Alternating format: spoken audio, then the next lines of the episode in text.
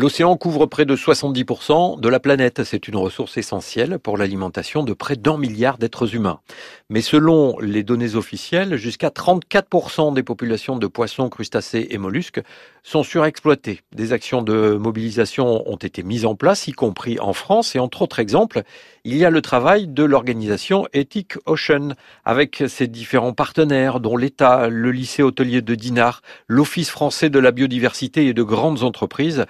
Ocean organise des opérations de sensibilisation des professionnels et du public. Elle édite par exemple chaque année un guide des espèces à usage des professionnels de la distribution et de la restauration pour les accompagner dans la sélection de produits de la mer durables.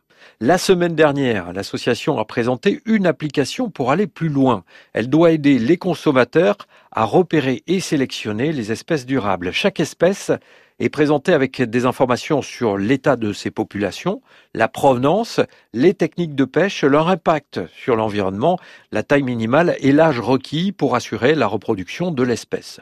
Chacun pourra ainsi faire son choix sur l'étal des poissonniers.